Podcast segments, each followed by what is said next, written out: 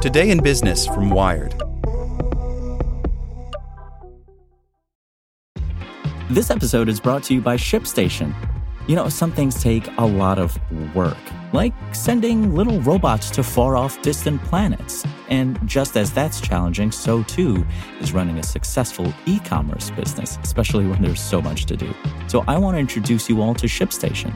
Now, I love using ShipStation because of its easy to use dashboard, which makes managing orders and printing labels a breeze and super smooth. Oh, and the customer service is just out of this world.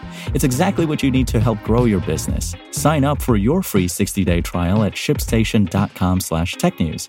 That's shipstation.com slash technews. When you need mealtime inspiration, it's worth shopping Kroger, where you'll find over 30,000 mouthwatering choices that excite your inner foodie. And no matter what tasty choice you make, you'll enjoy our everyday low prices, plus extra ways to save, like digital coupons worth over $600 each week. You can also save up to $1 off per gallon at the pump with fuel points. More savings and more inspiring flavors make shopping Kroger worth it every time. Kroger, fresh for everyone. Fuel restrictions apply. Teledriving is a sneaky shortcut to driverless cars. German startup Vay is pushing teledriving, in which cars are remotely operated by humans, as easier to achieve than fully autonomous driving. By Sean Libone. On the busy streets of suburban Berlin just south of Tempelhofer Feld, a white Kia is skillfully navigating double parked cars, roadworks, cyclists, and pedestrians. Dan, the driver, strikes up a conversation with his passengers, remarking on the changing traffic lights and the sound of an ambulance screaming past in the other direction. But Dan isn't in the car. Instead, he's half a mile away at the offices of German startup Vay. The company kits its cars with radar, GPS, ultrasound, and an array of other sensors to allow drivers like Dan to control the vehicles remotely from a purpose built station equipped with a driver's seat, steering wheel, pedals, and three monitors providing visibility in front of the car and to its side. Vay's approach, which is called teledriving, is pitched as an alternative to fully autonomous driving, which is proving much harder to achieve than first thought, as the likes of Waymo, Cruise, and Tesla have discovered. Vay was co founded by Fabrizio Scelsi, Bogdan Djukic, and Thomas von der Ohe, whose personal epiphany came while working at Zoox, one of the world's leaders in robotaxi development. At Zoox, remote driving was used as a failsafe for driverless cars. If a self driving car came across an unexpected obstacle, teleguidance would allow a human operator to take control of the vehicle remotely and steer it around the obstruction. But von der Ohe was frustrated by the industry's slow progress. Robotaxis for the past 10 years or so, it always seems like they are three years out, he says. We actually still don't know.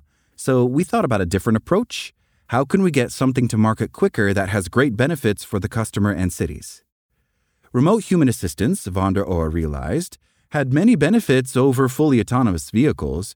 It could prevent cars from getting stuck in tricky situations and address safety concerns. Plus, it could be ready years, if not decades, sooner. Why don't we just drive ourselves? he says. Vay, where von der Ohe is now CEO, positions itself as an alternative approach to driverless mobility.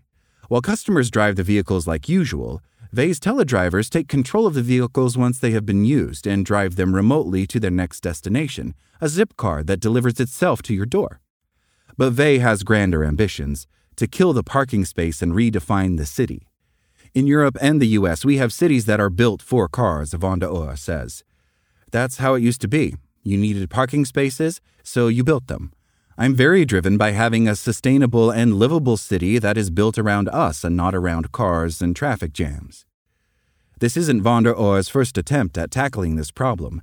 As an undergrad in 2009, he co founded Pocket Taxi, a carpooling service aimed at reducing traffic and emissions by promoting a more flexible ride sharing environment. And while Vay's method may be more high tech, the goal is ultimately the same reducing the need for individual car ownership by providing a flexible alternative and freeing up space for people. Things have come a long way for Vay since it was founded in 2018. We actually started with a small toy car, von der Ohe says.